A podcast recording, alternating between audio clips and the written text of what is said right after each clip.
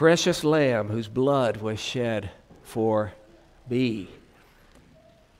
Let's open our Bibles now to the Gospel of Luke. And we read of that lamb whose blood was shed for us. Luke 23, beginning at verse 33.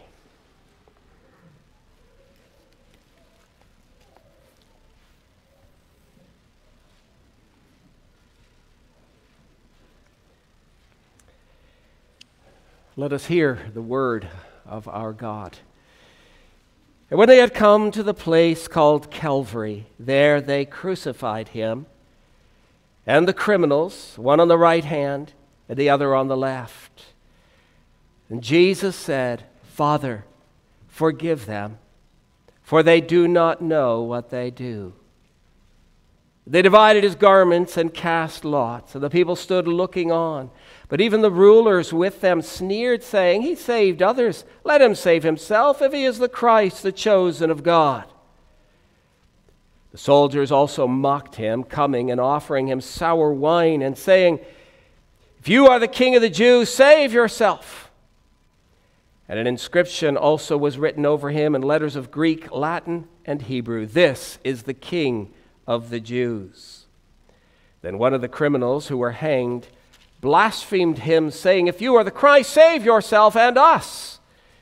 But the other, answering, rebuked him, saying, Do you not even fear God, seeing you are under the same condemnation?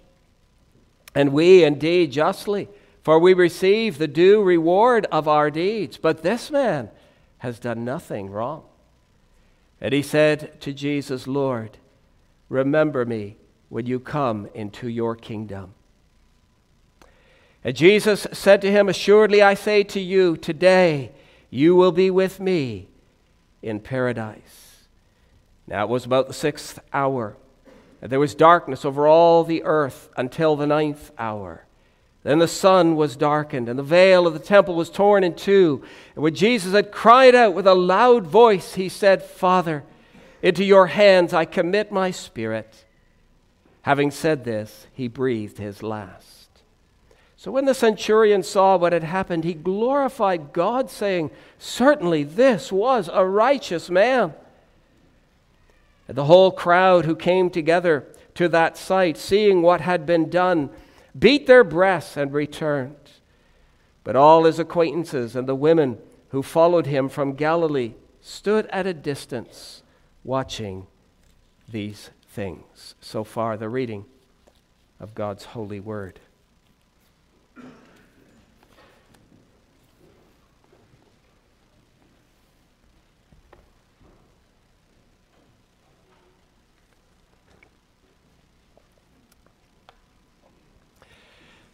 A pastor was on a plane to Cleveland when he noticed that a woman across the aisle from him was wearing a necklace with a cross. Hoping to generate discussion, he said to her, We really do have a wonderful Savior, don't we? Surprised at his comment, she rolled her eyes upward and responded, Well, I don't think I understand the cross like you do. Look at this, she said. She held a small cross in her hand and showed him that beneath it was a Jewish Star of David, and next to it was a trinket that symbolized a Hindu god. She said to him, I'm in social work. The people I work with find God in different ways. Christianity is just one of the paths to the divine.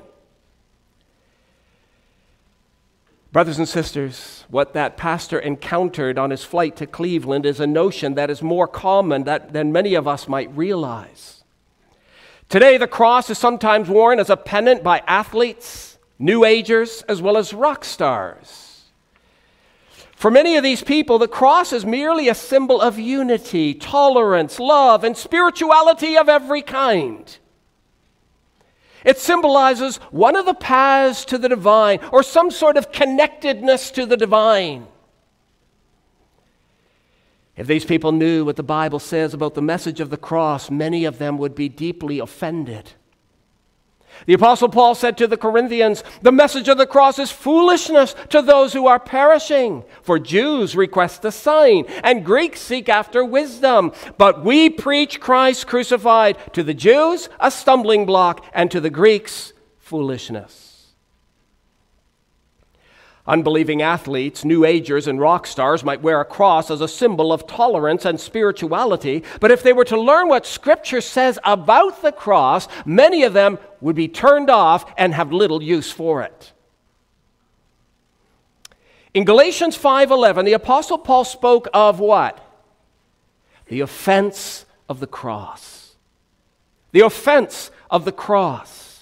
Why is the message of the cross offensive to the unregenerate? Because the cross declares that we can do nothing to make ourselves right with God. It is a supreme offense to works righteousness. The message of the cross is that mankind is corrupt and hopelessly lost in sin. We are utterly incapable of bringing about our own reconciliation. The message of the cross is that we are guilty and worthy of death and hell, and no matter what we do, we cannot atone for our sins. The message of the cross is offensive to the unregenerate because it shatters all pride and discards all self effort. The cross reveals our spiritual ugliness. In his helpful commentary on Galatians, Phil Ryken said this to preach the cross is to preach salvation in Christ alone. It is to preach that only his sacrificial death is sufficient to atone for sin. It is to preach salvation by his infinite worth rather than by our unworthy merits. There is nothing we can do to make things right with God, but God has made things right with us through the bloody death of his Son. A few paragraphs later, he went on to write The problem with pe- preaching the cross is that it is a way of offending people. It is offensive because it is so unflattering. People hate to be told that they need to go to the cross.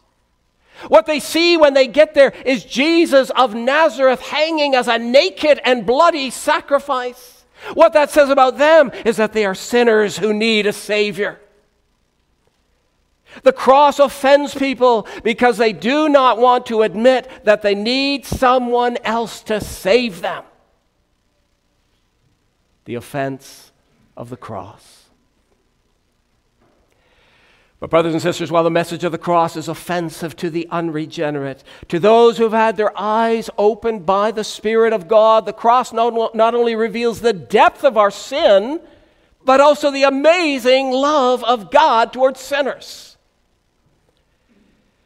For the believer, the supreme message of Calvary is the pardoning love of God.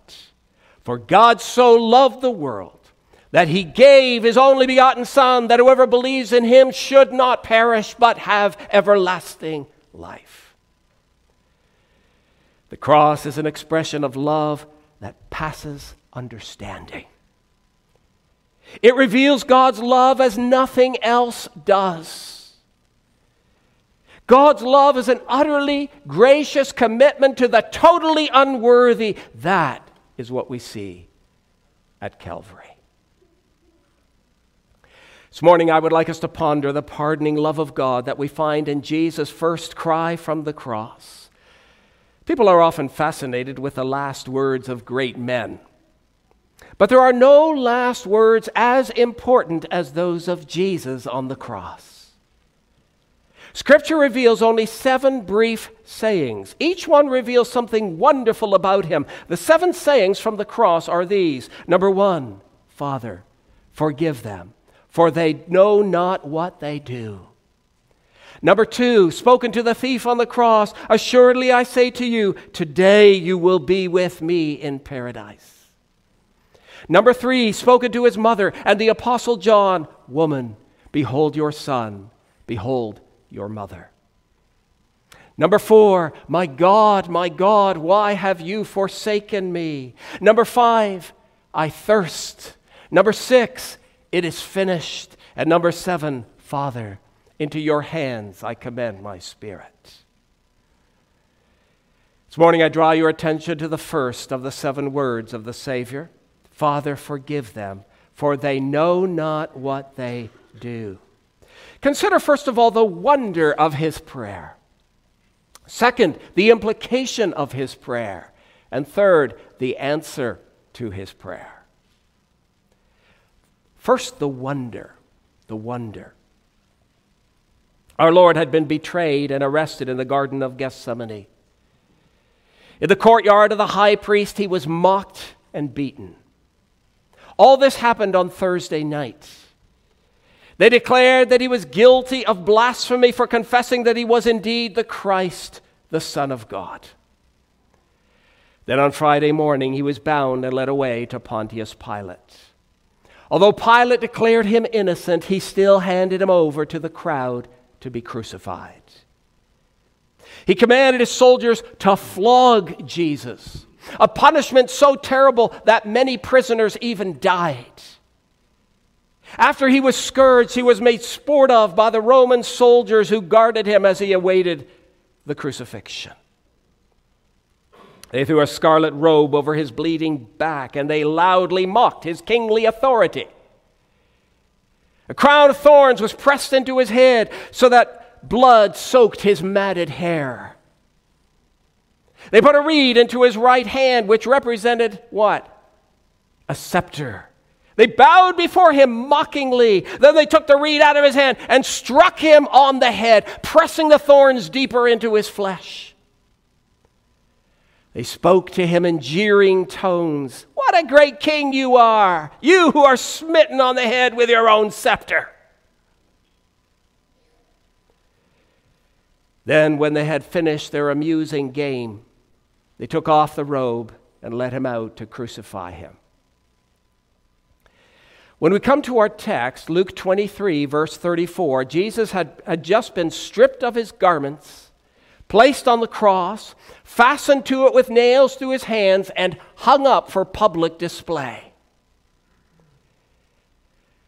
A medical doctor who wrote a paper on the physical aspects of Jesus' suffering said this Excruciating pain, like millions of hot needles, shocked the nervous system. And hanging from the cross with nails through his hands, he experienced the most unbearable pain a man can experience. Each movement of the body revived this horrible pain. That from a medical doctor. Now, congregation, think about this for a moment. What would be the expected response of someone who is wrongly convicted, wrongly punished, and wrongly sentenced to a, a painful and humiliating death? Many people in such a state would curse their enemies. Many would cry out angrily at the injustice of it all. Many would lash out verbally with hatred in their hearts or moan with self pity. What do we see in our Lord Jesus? Do we see anger? Do we see bitterness, resentment, hatred, desire for revenge?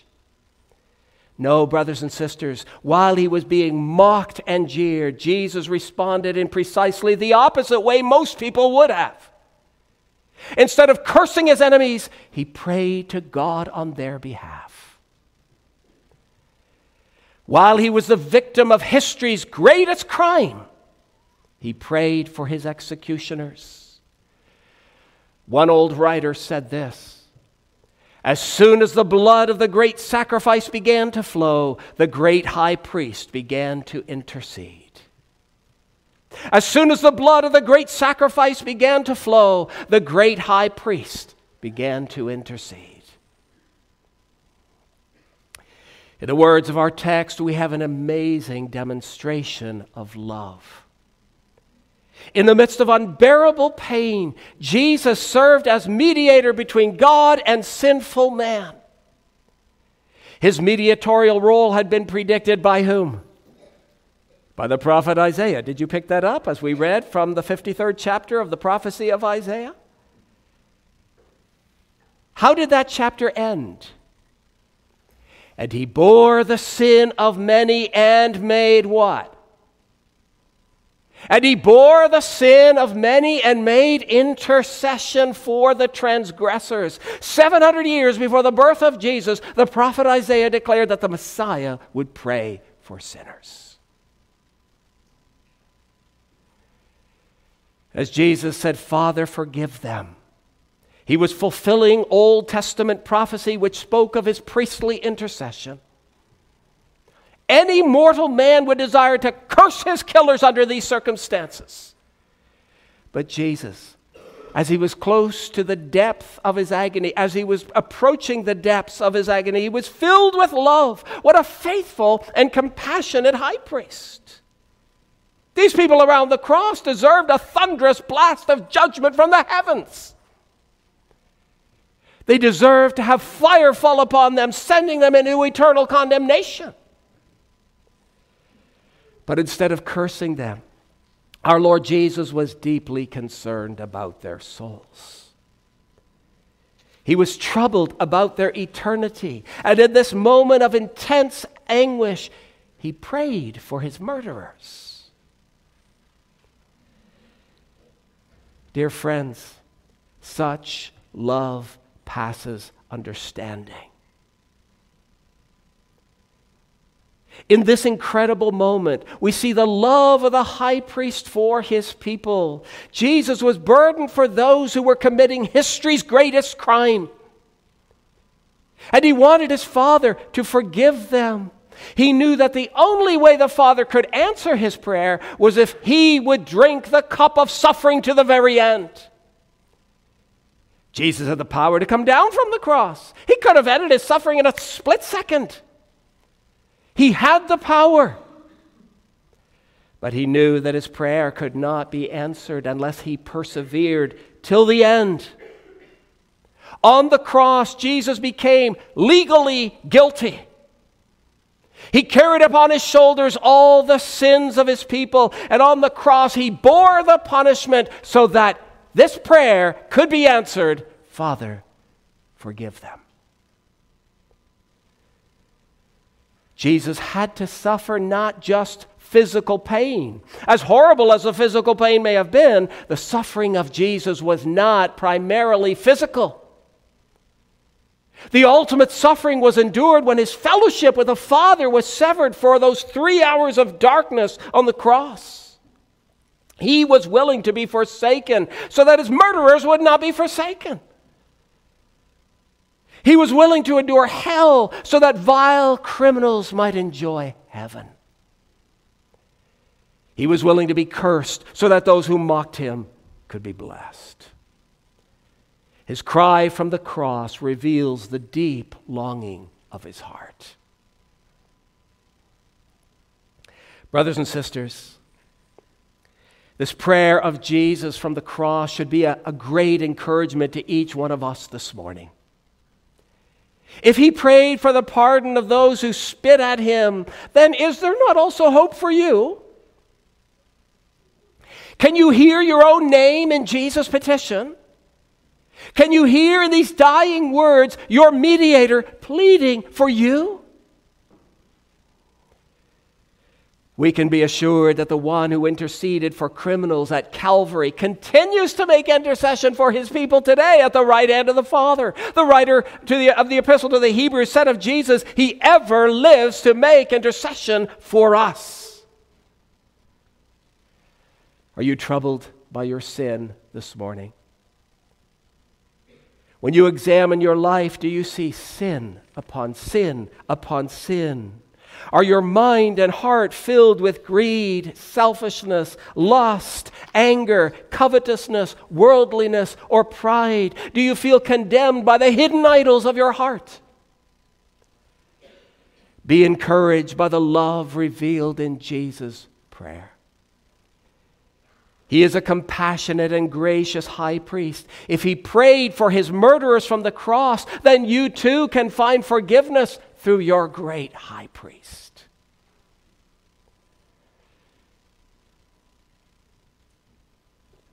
Now, people of God, as Jesus saw and heard his murderers jeering at him from below the cross, he knew that his enemies were ignorant of the enormity of their crime. His prayer was, Father, forgive them, for they know not what they do. Now, maybe you're thinking to yourself, surely they knew that they were sinning. They knew that they were executing an innocent man. Both the Jews and the Romans knew that Pilate himself had testified of Jesus' innocence. The Sanhedrin was fully aware that no legitimate charges had been brought against him. The Roman soldiers could also easily see that a great injustice was being done. Furthermore, many of the spectators had heard Jesus teaching and had either heard about or seen his miracles. They all knew that he did not deserve to die. In that sense, they were not ignorant at all of what they were doing. The Sanhedrin knew that they had bribed false witnesses, and they knew that they had condemned a righteous man. But, brothers and sisters, they were ignorant of the enormity of their crime. When Jesus said, They know not what they do, he meant that they did not know they were crucifying the Son of God. The apostle Paul confirmed this in 1 Corinthians chapter 2 verse 8 when he said, "Had they known, they would not have crucified the Lord of glory." Had they known, they would not have crucified the Lord of glory. They all knew that their actions were evil, but they did not comprehend the extent of their crime. In Acts 3, verse 17, the Apostle Peter said, You killed the Prince of Life. Yet now, brethren, I know that you did it in ignorance. I know that you did it in ignorance. Congregation, when someone commits a crime in ignorance, he's still guilty, right? If you get pulled over for speeding while traveling down an unfamiliar road and you say to the police officer, Sir, I was not aware that the speed limit was only 60, he still has a right to give you a ticket. Your ignorance does not make you innocent in the eyes of the law, it does not absolve your guilt. However, when you read the Old Testament, you discover that sins of ignorance were distinguished from sins of knowledge. For example, in Leviticus 5:15, the Lord said, "If a person commits a trespass and sins unintentionally, he shall bring to the Lord as his trespass offering a ram without blemish." Sins of ignorance needed a sacrifice, but they were not as serious as sins of knowledge. That is, willful, defiant rebellion. Numbers 15, verse 30 says, But anyone who sins defiantly, blasphemes the Lord, that person must be cut off from his people. You see, the Old Testament distinguished between sins committed with knowledge and sins of ignorance. But those who committed sins of ignorance still need forgiveness. These people who surrounded the cross may have been ignorant of the enormity of their crime, but they still needed forgiveness. Sins committed in ignorance are still sins. Ignorance is no excuse in the presence of God. So Jesus, knowing their guilt, prayed, Father, forgive them. An unfathomable petition of love. Now, brothers and sisters, before we go on to consider the answer to Jesus' prayer, I want us to reflect for just a moment upon the implications of his prayer. The implications of his prayer. Consider this question If Jesus could pray for the forgiveness of those who cruelly and unjustly nailed him to the cross, are we prepared to pray for those who sin against us? those who have wronged us? And are we prepared to love those who do not ask for forgiveness? I read two scenarios in which a person was quoted as saying, I will never forgive him. I will never forgive her. The one was the story of a man who was married for 10 years. They had two children, ages 9 and 6. he found out that his wife had had a, a four month long affair with another man. The man said, I will never forgive my wife for what she did. Every day, there's not an hour that goes by without me thinking of what she did and how much she hurt me. I will never forgive my wife. The other story was of a woman who had been married for 19 years. They also had two children, ages 4 and 13. On Mother's Day, on Mother's Day, she discovered that her husband was leaving her for a woman he had met on the internet. A few weeks earlier, she had learned that he had been talking to this woman online. And then she found a necklace that this woman had sent to her husband. She confronted her husband and asked which was more important to him, the, his, his wedding band or that necklace. He said, The necklace. The woman said, I know I will never forgive him for allowing this to happen to our family. I know I will never forgive him for allowing this to happen to our family. Now, I don't in any way mean to lightly dismiss the terrible pain that those people endured. What they went through must have been utterly, utterly distressing, mind numbing, and heartbreaking. I can hardly fathom anything more painful than for a person to be deceived and, by, and rejected by the one they committed themselves to, till death do us part. The emotional pain would be absolutely crippling. But, congregation, think about their statements in comparison to the prayer of Jesus from the cross. He prayed for those who did not ask for forgiveness. He interceded for those who pounded the nails through his hands, hands that had done no evil. He prayed, as it were, for an unfaithful, adulterous wife. There are some Christians who insist I don't have to forgive those who have wronged me unless they repent. God doesn't forgive the unrepentant. Why should I? But the answer we deduce from Scripture is that even when forgiveness is not requested, we must still grant it in the sense that we release our bitterness to God and commit our adversaries to Him. In Mark chapter 11, verses 25 and 26, forgiveness is commanded prior to any interaction with the person who has wronged you, prior to any repentance on the part of the offender. The offended party must still choose to forgive in the sense that the injustice is turned over to God. Forgive by surrendering the matter to God. Of course, there will not be complete reconciliation until the person repents, but still, we are called to forgive by surrendering the matter to God. Consider the example of Stephen. Stephen, the first New Testament martyr. While he was being stoned, the rocks bruising, battering, and lacerating his body, he prayed for his killers. Falling on his knees, he cried out with a loud voice, Lord, do not hold this sin against them. Incredible, isn't it? Astonishing. Like his master, Stephen was able to pray for his enemies. Like Jesus, he expressed love for those who wronged him. The Holy Spirit dwells within us and empowers us, we are capable of showing concern for those who we would by nature hate and reject. When we say, I could never forgive that person, don't we reveal a lack of understanding and appreciation for the love expressed in Jesus' prayer from the cross? He was burdened for those who committed history's greatest crime.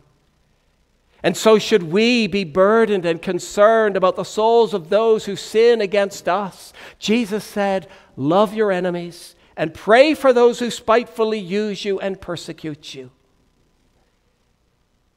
Congregation, let me ask you this morning Is there someone who has wronged you, wounded you, and deeply hurt you? Is there someone who has dealt very unfairly with you, been cruel to you, or cheated you? Either someone in your family, your church, your workplace, or in the community. If you have received forgiveness for your own numerous crimes against God through the crucifixion and death of the sinless Jesus, then can you not love that person who has wronged you by praying earnestly for him or for her? Lord, he has been blinded by the evil one. His sin dominated heart has been controlled by the prince of darkness. Please give him eyes to see the greatness of his transgressions and the depth of your love. Give him a heart to turn from his spiritual rebellion to the life transforming grace of the gospel. Take the hatred from his heart and fill him with your love, and help me to reflect your compassionate mind and heart to him.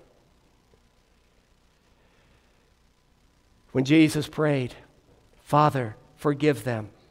He was reaching out with tender mercy on behalf, uh, on behalf of the undeserving, people like you and me. He was showing kindness to those who deserve the opposite.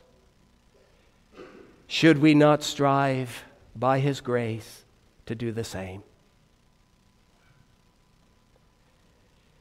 Sometimes Sometimes there are controversies in the church of the Lord Jesus Christ which reveal, those controversies reveal that we who profess to be Christians are not always willing to show the compassion and grace of Jesus to one another.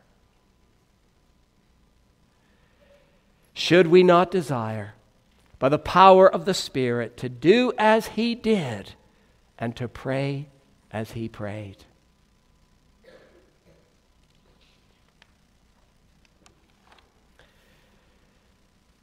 And then finally, in our brief time remaining, I want you to notice the answer to his prayer, which is point number three.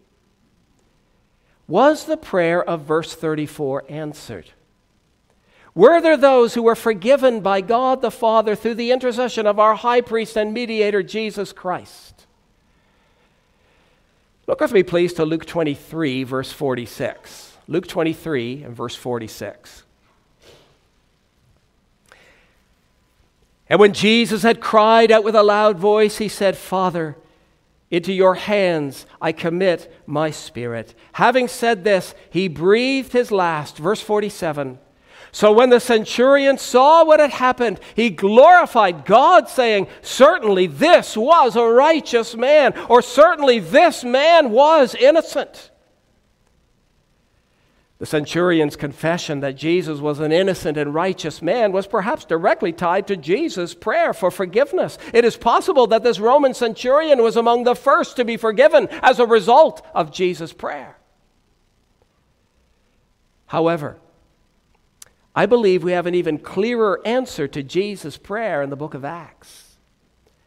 On the day of Pentecost, Peter proclaimed the gospel in Jerusalem and, and, accused the multitude of having taken the Lord Jesus by lawless hands, crucified him, and put him to death. Many people were convicted, and the number of those who were converted was 3,000. Many of them were the same people who had demanded that Jesus be put to death. Father, forgive them, said Jesus. And the Father forgave. In Matthew 27, verse 25, prior to the crucifixion, when Pilate handed Jesus over, he said to the people, I am innocent of the blood of this just person. You see to it. Do you remember the response of the people? They said, His blood be on us and on our children. The people accepted full responsibility for his death and unknowingly pronounced a curse upon themselves and their children. But to those who repented on the day of Pentecost, what did Peter say? Many were cut to the heart by his sermon and said, Men and brethren, what shall we do? Then Peter said to them, Repent, and let every one of you be baptized in the name of Jesus Christ for the remission of sins, and you shall receive the gift of the Holy Spirit. And then what did Peter say after that? For the promise is to you and to your children and to all who are afar off. Before the crucifixion, they said, His blood be on us and our children. And they clamored for Jesus' death. But on the day of Pentecost, Many of them repented. And Peter said to them, The promise is to you and to your children. The prayer of Jesus from the cross was heard by the Father, and 3,000 people were converted. And the curse that they had unknowingly pronounced upon themselves and their children in the presence of Pilate was graciously lifted. Moreover, shortly after that, we read in Acts 4 that another 5,000 were converted. Also, congregation, listen to these words from Acts 6, verse 7. And the word of God spread, and the number of the disciples multiplied greatly in Jerusalem, and a great many of the priests were obedient to the faith. You hear that? A great many of the priests were obedient to the faith. Father, forgive them said Jesus, and the Father forgave. He answered the petition of his beloved Son. Not everyone connected with the crucifixion was forgiven. There were undoubtedly those who perished in sin. But all of God's chosen ones were forgiven as the Father responded to the intercessory prayer of the great high priest, Jesus Christ. You see, congregation, he bore their punishment. He bore their punishment. The Father heard his prayer because Jesus bore the wrath of God in the place of his people. As a result, a great number of the temple priests confessed Jesus as Lord. It was a direct answer to Jesus' prayer. Consider, dear friends, the pardoning love of the Father and the Son. The sin of the people was unfathomably heinous. They personally participated in the murder of the sinless Lord of glory. Yet God the Father lovingly pardoned them through the intercession of his dear Son. And people of God, the total number of those who were forgiven through the prayer of Jesus will never be known until the day the books are opened. How many were converted in Jerusalem as a direct result of this moving petition? How many owed their conversion to this very prayer? John 11, verse 42, Jesus said, Father, I know that you always hear me. Father, I know that you always hear me. The Father heard the prayers of his beloved Son, and he was always pleased to give him his petitions.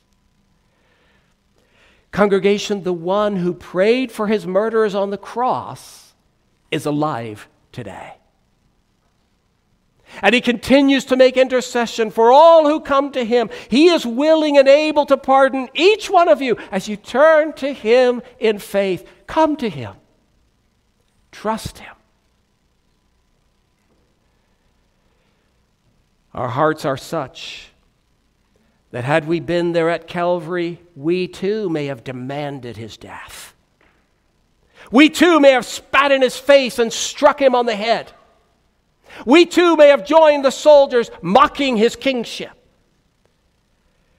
But through the great high priest, our mediator, Jesus Christ, we are forgiven.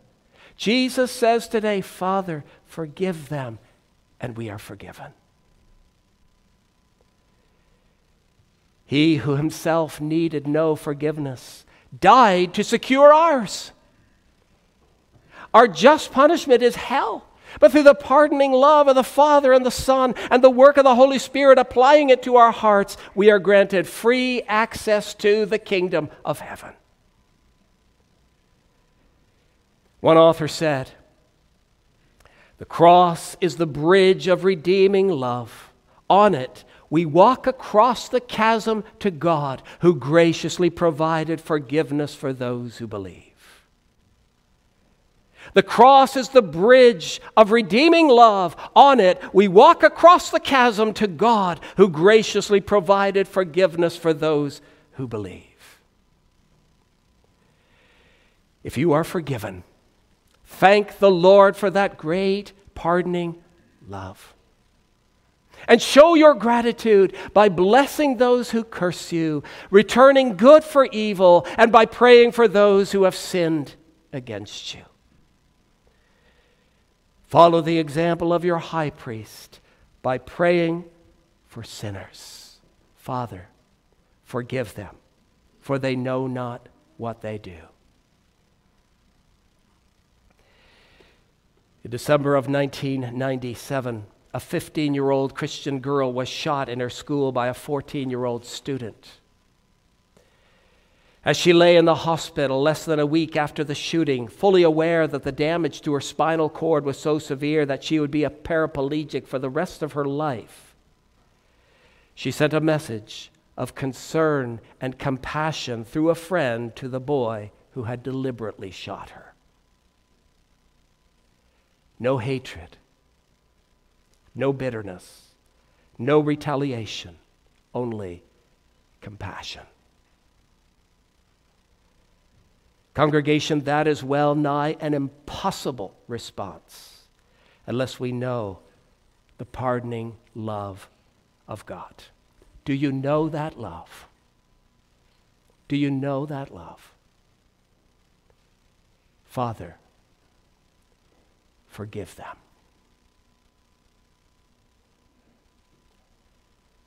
Let us pray.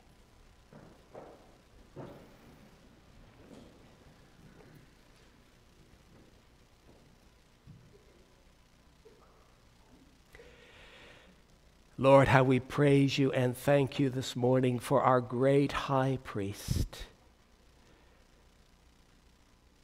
the one who was both the offering and the offerer, the one who made intercession for the transgressors. We are transgressors.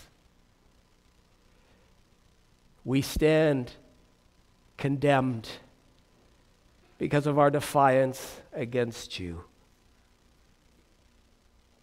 And yet, Lord, because of the work of our great high priest, we can be completely, totally forgiven. Sins of ignorance can be forgiven, and sins of defiance can be forgiven. We look to the Lamb that was slain this morning. And as we come to this table, Lord, may it be impressed upon our hearts what a privilege it is to approach you, to commune with you. And may we be those, Lord, as we take of the bread and of the cup, may we be those who forgive those who have sinned against us, forgiving insofar as we cast our burden upon you and we roll all our bitterness upon you. And we pray for those who have wounded us. Receive our praises and our thanks